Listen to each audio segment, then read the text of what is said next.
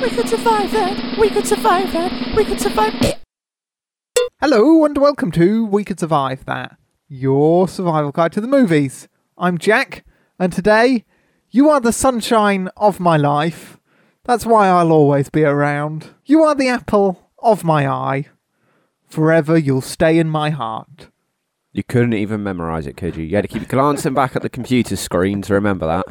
Yeah, it's not Stevie Wonder though. It's it's Chris. Hello. You alright? Yeah, I'm good. Did you like the Was that song? from Stevie Wonder? Yeah, What is he? a singer. Ah, I don't know if he's a singer or poet. I've heard his name, but I've never, never known anything about his work. oh, you've not lived, man. I'm sorry. I'm sorry. You're okay. It's okay. I forgive you. Chris, shall we talk about a film? Is it a film that involves the works of Cillian Murphy and Chris Evans? Yes. And Danny Boyle. It's his 2007 sci fi adventure Sunshine, uh, starring, as you said, Cillian Murphy, Chris Evans, Michelle Yeoh, Rose Byrne, uh, Benedict Wong. We all love him. Oh, Mr. Wong. Yeah, he's Yes, great. I do like Benedict. and a whole bunch of other people. Yes, this is Danny Boyle's one and only uh, to date venture into sci-fi. You've not seen it or Not in a while. the way through. But I've only seen bits. I've seen like seventy-five percent of the film what from a long, YouTube a clips. long time ago. No, I came down. Somebody else was watching it once in my lounge, and I caught A burglar. a burglar. Uh, Yeah. yeah, and I, I caught the last bit of it. Did you catch the burglar? I, I did not. I let him go afterwards after a glass of milk and a hearty cookie. This was a good film. If it had been a bad film, I would have taken you down, burglar. Oh right. Oh, So, oh, I'm rolling with it, Chris. going with it. Okay, right. I didn't know whether he's actually talking about the No. film. I'm rolling okay. with it. Okay. Okay, right, Chris, let's get the premise of Sunshine out of the way. It's 50 years into the future. The sun is dying. From now For, yes. or from 2007? From 2007. so the year's 2057. Yes. Gotcha. Okay. It's good maths. the sun is dying. This is a bad thing because we need the sun for light and warmth and all sorts of good stuff. Um, NASA and a whole bunch of other clever space agencies come up with a plan to send a space station to the sun with a giant bomb the size of Manhattan, they say. So that's a pretty big bomb. And the plan is to shoot the bomb into the sun, therefore reigniting it and hopefully sustaining the sun and meaning that Earth won't freeze to death in a new ice age. Uh, unfortunately, though, the first satellite that they sent up, called Icarus 1, lost contact somewhere around Mercury, which is where they expected to lose communications. It's a dark zone for radio signals. For some reason, maybe it's just too far away, maybe it's the magnetic or the uh, the gravitational pull of the sun or something like that that stops the radio waves getting back to Earth. But for whatever reason, the sun hasn't become bright all of a sudden, and Icarus 1 has just completely dropped off the radar. Nobody's sure what happened to it. So, seven years later, Icarus 2 is launched into space. Uh, with our group of astronauts, our protagonist Cillian Murphy, and all the other crew that I'll I'll introduce in a bit. But yeah, it's their mission to go to the sun and reignite it. That's that's the one goal. It's the big goal, Chris. Yeah. Gotcha. Yeah, it's very important. But I bet they find a distress signal from Icarus 1. They're like, oh my god, the ship's still out here, because I think I sort of remember that. And don't they plot like a course change to intercept Icarus 1 on the way to the sun or something? Yes, as they venture closer to Mercury, the it's explained that the iron in Mercury's core makes it so that they can get the signal from Icarus One, which is on I think it's just a drift of Mercury, so they can slingshot around Mercury and intercept Icarus One. And if they want, they can investigate what happened there. They can pick up any of the crew if they've managed to survive the seven years that they've been drifting out in space. But it is it's a complicated thing to do because this satellite is huge. It's like a mile or so long. It's got a giant uh, sun shield on it which acts as the ship's power source. So it's a giant it's just a giant disc uh, on the front facing side is a load of um, solar panels so that it charges the batteries and stuff so they've got unlimited energy and it protects the ship from burning up immediately as it gets closer to the sun so that's very important chris Gotcha. it's a risk that the crew are thinking about taking. Now, there's a discussion amongst the crew. Um, let me introduce them so you know who's coming from where. So, Cillian Murphy, he's the physicist of the group. He knows uh, how to work the bomb, essentially. Now, the thing is, with a bomb the size of Manhattan, you can't really test fire it. It would Fair be enough. it would be very bad, wouldn't it? There's nowhere on earth that you'd want to test it. Is there? Well, I'm sure you could find somewhere. You just take it to the desert, don't you? I don't think there's a desert as big as Manhattan. Ah, of course there is. Sahara Desert. There you go. I still, I still wouldn't want this fired anywhere near Earth. So the bomb is theoretical, and he's he's the key. He's the only one that really understands it. Michelle Yeoh's character, um, Corazon, is the What's her name? Corazon. Cor- All right, I thought you said Coruscant. no, not Star Wars. She is the botanist on the ship. She maintains the garden which provides oxygen and stuff. She's, she's got a fairly important role as well.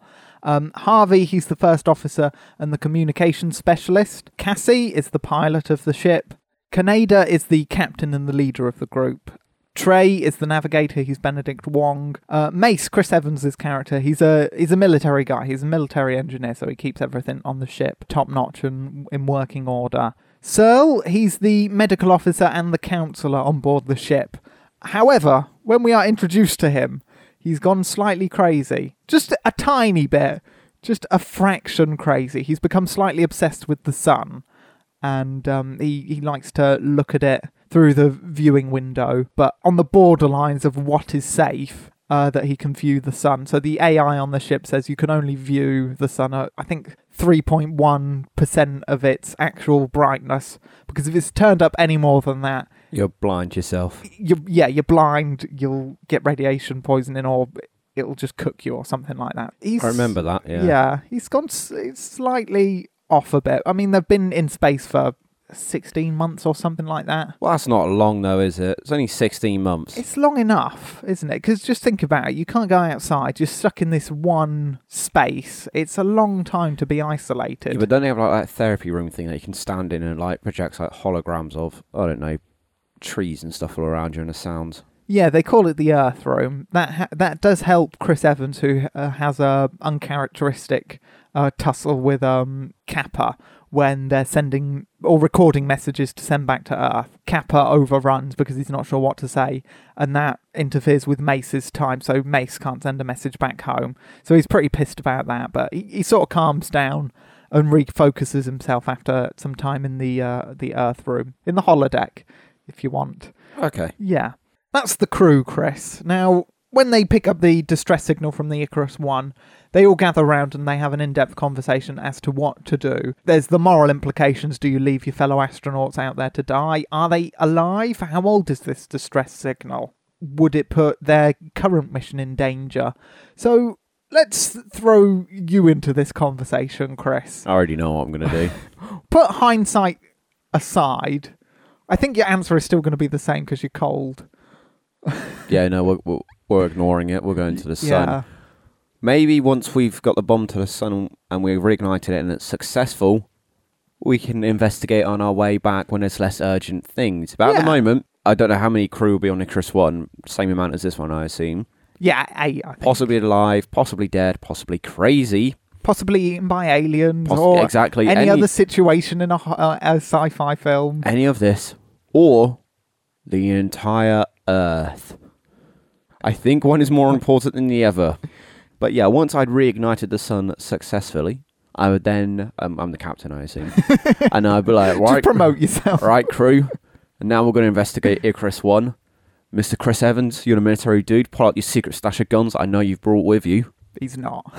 Oh, he did. I told him to. Ah, you're a I know. terrible captain. and then we invigorate, uh, invigorate, Invigorate. investigate Icarus One. That's the code name for the mission. Invigorate. Invigorate.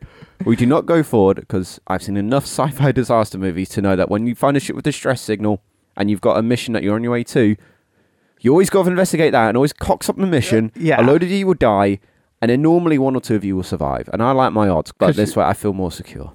That is a fair point. The mission is very important, and th- th- you know you can stop by Icarus One on the way back once the danger is lessened somewhat. Yeah, but there are a few more compelling arguments. So the counselor says we could go to the Icarus One to look for the other people. However, there is a more tempting reason to go Is it for the other bomb? yeah, to the Icarus. It is for the other bomb. Um, he explains that the workings of this current bomb is only theoretical. And if that doesn't work, that's their one chance gone. But if they have two bombs, the odds are better, basically. It's the same bomb though, isn't it? Yeah, but if you've got two of them, that's double the firepower. I think the reason the sun is dying is that there's, I think, some kind of meteor or foreign substance got into the sun and is corrupting its usual working. So the idea is blow up whatever is inside it. I think I've read that on IMDb. I'm not sure if it's said in the film, but the captain, uh, he doesn't like democracy. They're scientists, Chris. So you put Okay. the so you put the person with the most information on on the subject. You give him the decision to hopefully make the most informed and correct decision. So he gives it to Capa, who has been very quiet during the discussions. And he's just been loitering in the background. And when the captain goes, "It's your decision," Capa goes, "Oh shit!" Is that Cillian Murphy? yeah, he's not happy with the choice that is on him, and he he sees the reasoning and goes, "Okay, we'll go for the bomb. And if the other guys are alive, then we can rescue them." So No, Yeah. no, silly decision. that argument wouldn't hold sway with you. no, because I'd be like, if bomb one doesn't work, bomb two won't work. So we'll just do the one bomb. You're a one bomb guy. One bomb man, yeah. This means that Cassie has to turn the ship around and Trey has to recalculate everything and get everything on course. He does all of the calculations, all apart from realigning the shield, the sun shield, which is very bad because a ray of sunlight catches, I think it catches the oxygen the, or the, the garden and it goes up in flames. And Chris Evans has the idea to blow the fire out by releasing all of the oxygen that they've stored up for the rest of the flight into it.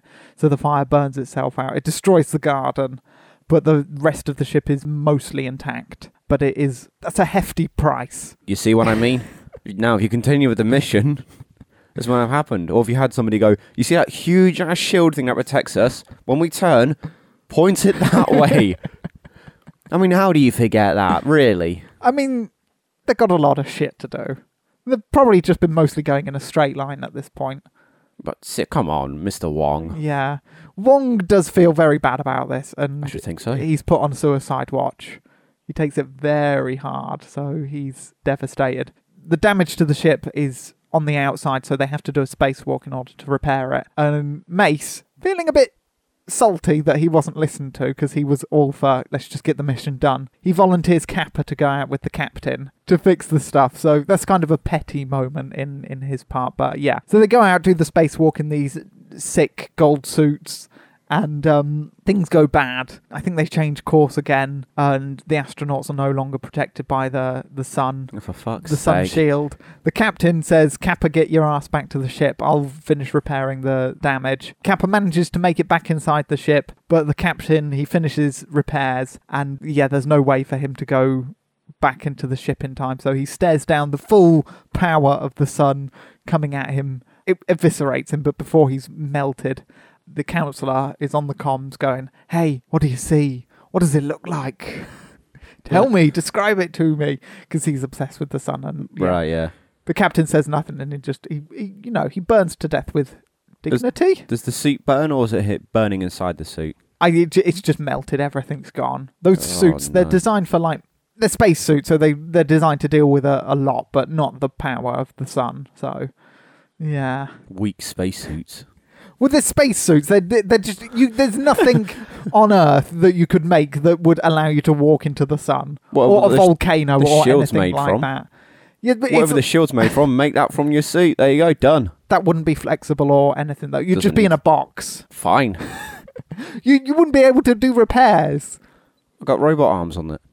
I think they'd melt. No, they're made from the same stuff. It's fine. I don't, I, I don't think they're pliable enough. You leave my box alone. It's a box and you just like a rubber glove on the end. You just ah. no, yeah, I think they're two different materials. You wouldn't be able to make a suit out of it because it would be rigid and and it'd probably be unusable uh, to make a suit out of it. But yeah, the captain's dead and um, they're running out of oxygen. It's not good. Uh, okay. Well, abandon this suicidal mission now and go back towards the sun and let's just get this done. well, that would be an option, but Oh, for fuck's sake. now they have to go to the first Icarus to get oxygen. Otherwise, they're all gonna die. well, most of them are gonna die anyway because um, Corazon said she's done some maths and she goes, "Hey, we do need to get some more oxygen because if we don't, then we can't sustain the number of people that are alive. So if it comes to it, we can sustain four people to get to where we need to go to launch the payload. Which brings up the question who can we kill if it comes to having to kill people who are the most expendable people? So who's left at the moment? Uh, everyone but the captain. The botanist. I- She's important. She's There's no needed. garden no more. Yeah, but they're going to get plants and stuff from the first Icarus. Uh, but if they do that, then they don't need to. Uh, Well, she's still off there to like somebody. maintain the oxygen levels and stuff. She's the only one that can do Right. that. okay. That's scary that your first thought is probably gone to the one of the most important people on the ship. Well, in that case, the one then, that keeps you alive. Well, I only thought there's no garden. She hasn't got anything to do now. okay, well, counting down how little oxygen is left. A navigation guy because he messed up in the first place. He's on suicide watch at the moment. He's in solitary confinement. The communications guy, uh, that you can't communicate with Earth. But then he can communicate with the first Icarus, can't he? The only thing that they're getting is a distress call. So they've probably sent a message out there, but it's not being returned. Cillian Murphy? He's the only one that can operate the payload. Nah, he's just got to tell him what button to press. It'd just be a button, won't it? Probably. Bombs yeah. always have that one button. Actually, towards the end of the film, it is Chris Evans that tells Cillian Murphy what to do with the payload. Oh, f- there you go then. So, yeah, that's kind of a weird, a weird thing. But yeah, they get to the Icarus One. They launch an expedition party onto the ship, which consists of Capa, Mace, Harvey, and Searle. Um, I think one of them suggests that they split up and they do a ha ha. Oh, we'll get no. picked off by aliens and Yeah. shit. So let's not do that. And then the other one go. I think it's Capa goes. Yeah, but if we if we don't split up, then it's going to take a lot longer for us to find what we need, and everyone's going to die of no oxygen. Is this his first ship not the same layout as the second one then? It's a prototype one, so it might be slightly different. Right. But it, I'd, I'd imagine it's mostly the same. It's like the same design, the sun shield, and it's a mile Yeah. long and stuff like that. But yeah, so you can't really get lost in it. But uh, yeah, you'd still want to probably split up to gather as much stuff as you could before you had to get back. I'm never going to split up in any of these situations. Who would you tag along with then? Well, it depends who would be with. I mean, if it was you, and me, and some of our other friends, and anybody but you. I'm you. never going into space. I, I didn't mean space. For some reason, I keep picturing in the woods, camping in the woods. Like We We're in space. up. Focus on the current survival situation. Don't invent new ones. Space woods. Well, yes, because there's a garden and stuff, but it's not woods. It's like, So like a bushes and mile long spaceship. If I had to split up with any of them, Mr. Evans, you're the big guy. He's got military training. I'm with you. Although he does struggle in a in a fight with Cillian Murphy. He doesn't like destroying That's a scarecrow. So what do you think? He's also a physicist Yeah. So without military training. So he knows which way to lean exactly to and they push Chris Evans so he trips. Oh, so the center of gravity is off. There you go. Yes, there you go. Fighting military training with science. Precisely. He's my kind of guy. so yeah, they they all split up. They have a look around. Um, none of them get picked off by aliens or anything weird, which is shocking. That's because there are no aliens, are there? No, no, there are no aliens. However, There's that one guy, isn't there? Mark Strong, the captain of the first Icarus ship, has left a very disturbing and uh, foreboding message where he's saying that everyone's just stardust. It's compounded by the fact that they find all of the crew, or, well, seven of the crew, apart from the captain, all burnt to ash in the observation room. They've been trapped in there, and then the filter has been broken, so they've been cooked in in the room. So that's not good. And Mark Strong, the mad captain, has somehow gotten onto the second Icarus ship and detached the coupling between the two. So Icarus 1 and Icarus 2 are now separate. They have to do a daring escape to try and get back onto the first um, onto the second Icarus ship. How daring is it? They wear their suits and then they do like a Star Trek thing where they fire themselves across. Pretty much, yeah, except there's only one spacesuit on the first Icarus ship that they're on now, Oh, and there's no. four people. Harvey wants the fir- wants to get into the spacesuit because he's technically now the captain, um, and he wants to get home to see his wife and kids. But he's also the most expendable member of the team. The communications are busted. His job is now void. Mace shouts him down and goes, "Hey, Capa's the one that's the most important. He has to get in the suit. We can insulate ourselves from space, and hopefully, we can get across the void and into the airlock on the second Icarus ship before we freeze to death."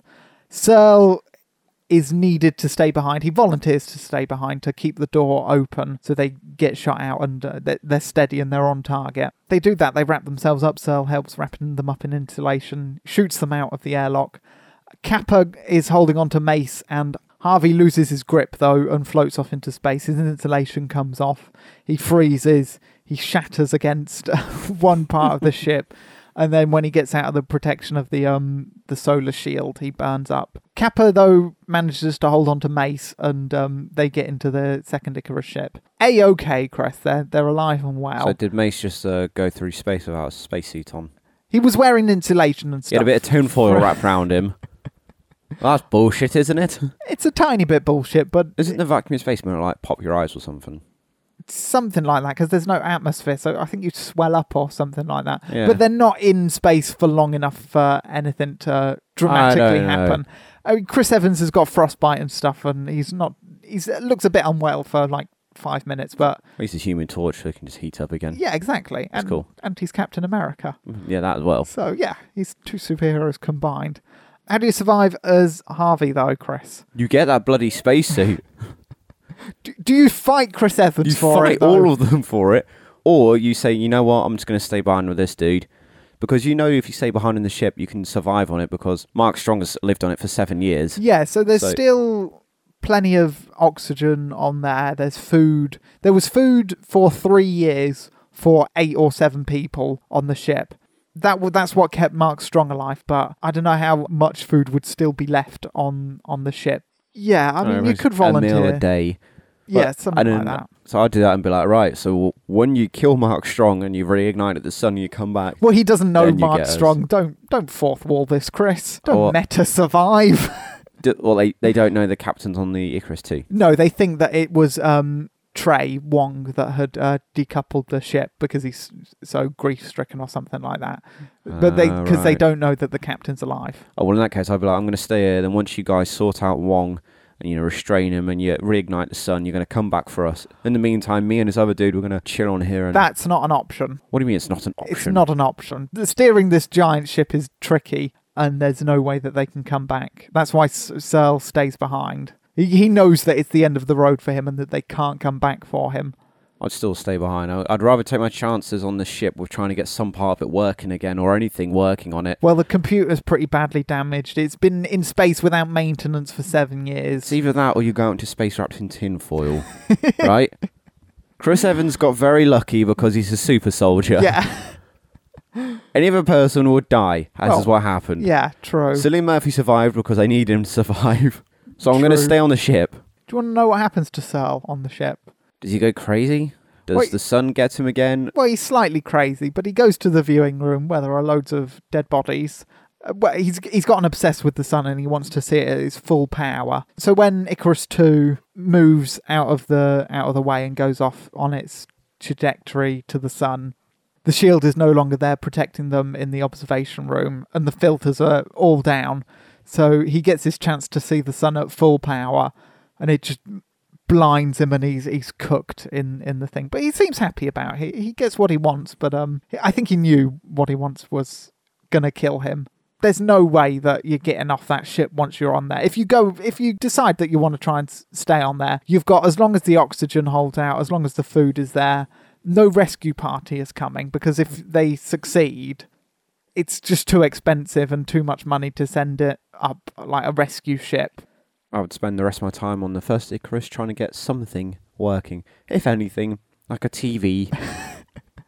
No, I don't think a TV would work. Maybe you could try and get the AI to work, but that would be very complicated. Those a good. I'm very good at complicated things then. Are you? In this universe, yes. In this fictional universe where you've promoted yourself to captain Yes. and have clairvoyant abilities. Yes. okay. Whatever. Not arguing with you.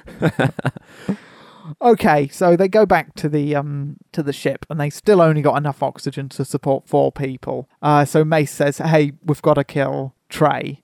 We we think he tried to kill us by leaving us on the ship.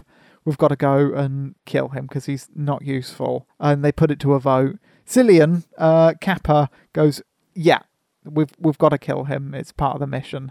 Cassie decides that she's not going to vote. Uh, she's trying to spare herself from the guilt of having to vote to kill a man. But um, Not voting at all is basically voting for him to die anyway. So Mace is given the job to off um, Trey. But when he gets there, though, he's already slit his wrist. He managed to steal a um, a scalpel from uh, I think the medical bay or something like that, and he, he cut his wrist in isolation. So yeah, they don't have to do it. I think Wong was he was depressed and still distraught anyway, and he was on suicide watch. So yeah, he was in a troubled state of mind. So I mean, he- only burned up half the ship and pretty much killed everybody on board, or started the chain of events that would lead to everybody's eventual Well, death. actually, it wasn't him. It was Capa who started the chain of events. It was his decision to turn the ship to the first Oh, that's true. See now, if I'd been there, well, you Capa, you don't get a say. scarecrow, shut up. I'm the dictator on this ship. I mean, your methods are harsh, but you'd have. I would have got the job done. yeah, you would have gotten everyone back safely. And then on the way back, we would have found Mark Strong and been then like, on the way back, you would have gotten everyone killed. killed. Yeah. Good stuff.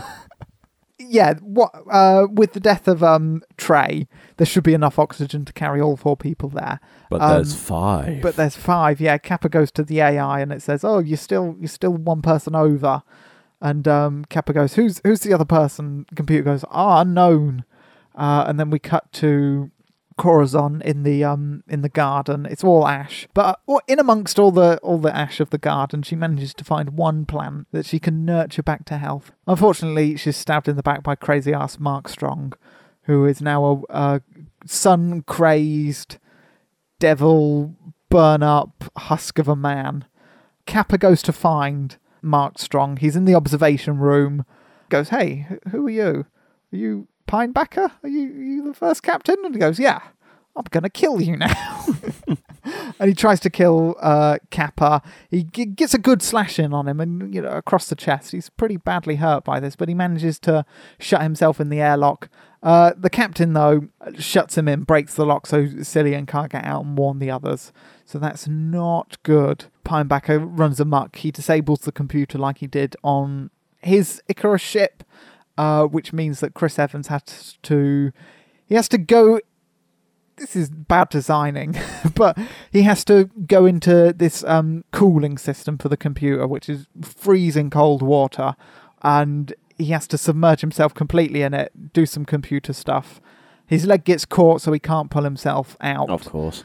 He manages to get a radio signal to Capa and go, hey, you have to eject the payload and get onto it and, and set it off manually from the actual box.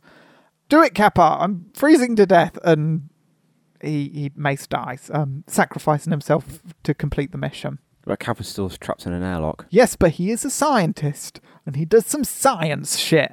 So he puts on the space suit and blows out the airlock. He welds, he uses a welding torch to burn a hole in the door, and because of the pressure differences, it blows out the door.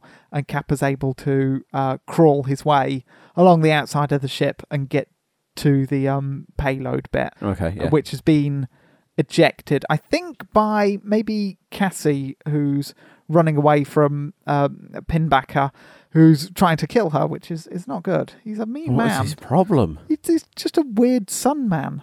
So did he? Is this what um the councillor would have turned into had he not fried himself? Possibly. I don't think he would have been as homicidal. I just think he wanted more exposure to the sun.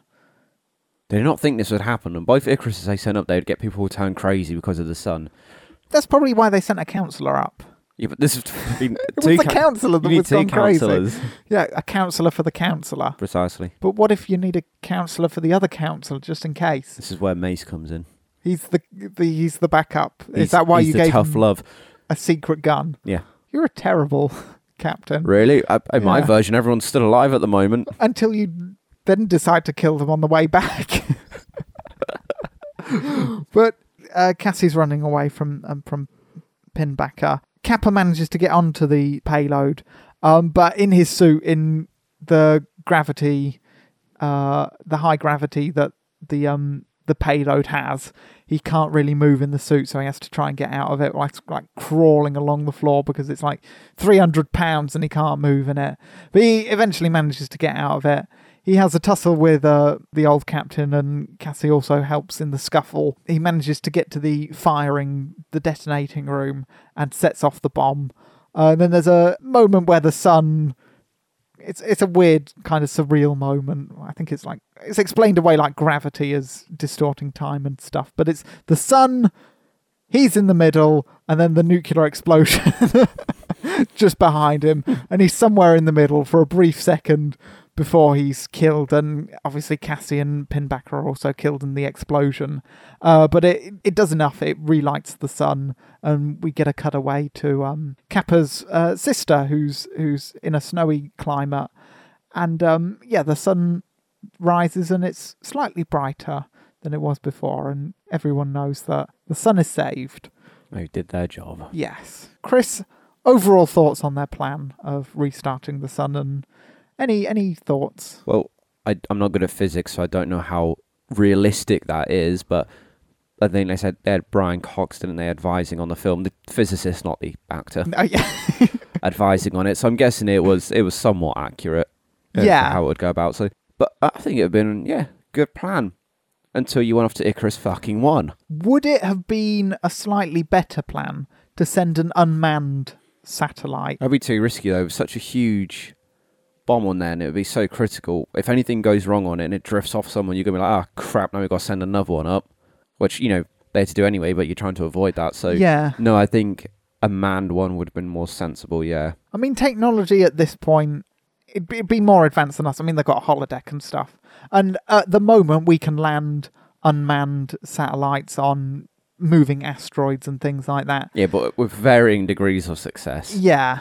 And, th- and there is also the size difference. I mean, these things are like the size of fridges and stuff, whereas this is, is a bomb the size of Manhattan, they say. So there is the size variable. So you probably are right. It would be far more dangerous for a computer. Also, you you got to think the time and resources. You can only make so many of these giant satellites Yeah, yeah. before you run out of before the Earth freezes, or you just run out of money or materials to make this sort of stuff. So And there's also the thing if you're sending up there the computer AI, and halfway the journey, it's sort of been reading through human history, and it goes, humans deserve to perish. I will save. I will reignite the sun to save this galaxy, but then I'm going to destroy the Earth.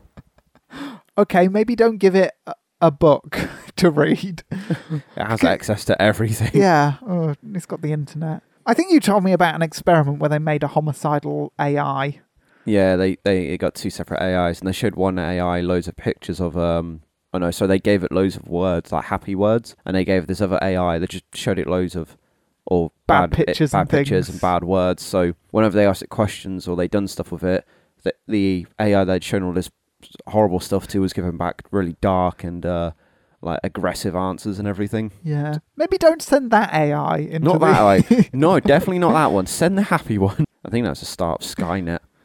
Probably. Imagine that being like a T eight hundred. Let's make all AIs happy There you go. Sorted. and abiding by Asimov's laws of robotics. Although there are loopholes in that which do not end well for humanity. Are those ones where you like you gotta protect humans and Don't kill them and yeah. you don't kill them and like oh yeah stuff like that? Yeah. Yeah. Yeah. those never work, do they? They always go wrong. No, I mean, I think I'm thinking of iRobot personally, but so am I. yeah, I'm thinking more of the book because that's more of a, a think piece into the three laws. right. The book's okay. I don't read. I know. Look, Chris, uh, d- final thoughts on Sunshine. Well- was it a ray of sunshine or was it a really depressing film? Depressing. Because everyone but you love dies. good. I, I mean, I remember liking what I saw of it, and from yeah. How what we spoke about today, it sounded um relatively interesting and quite Yeah. good. Yeah. No, it, it is a good piece. It is the only sci-fi film that Danny Boyle has done. It's the only one he wants to do because he said it was such a, a tough, rigorous shoot that he wouldn't want to do anything like that again. But yeah, it's really good. It's really well shot. The score's really good. It's acted really well. I mean, it's a high, top class uh, group of actors doing it. But um, yeah, it's it's enjoyable, underrated. Um, I don't think we've really done it justice, but definitely give it a watch. That's Cool. everything, Chris. Uh, shall we end the show? End it indeed. Okay. Oh, me. Oh, I didn't know if you were adding something. The way you said don't okay made it sound like you were about to Oh, go. contact information. contact. Yeah, how do people do that? Ah, well, they can contact. Well done. Ah, well, they can contact us on Twitter at We Could Survive. Find us on YouTube at We Could Survive That. And of course, you can find our podcast on iTunes, YouTube, Podomatic, Stitcher. Google Play, apparently. Yeah, I, I think we're on that. I don't know how. I didn't do it. Google did it, I think. Fair enough. But um, yeah, that's no bad thing. Uh, you can email us as well if you uh, have any thoughts on the podcast or any survival suggestions for um, Sunshine or any of the other films that we've done.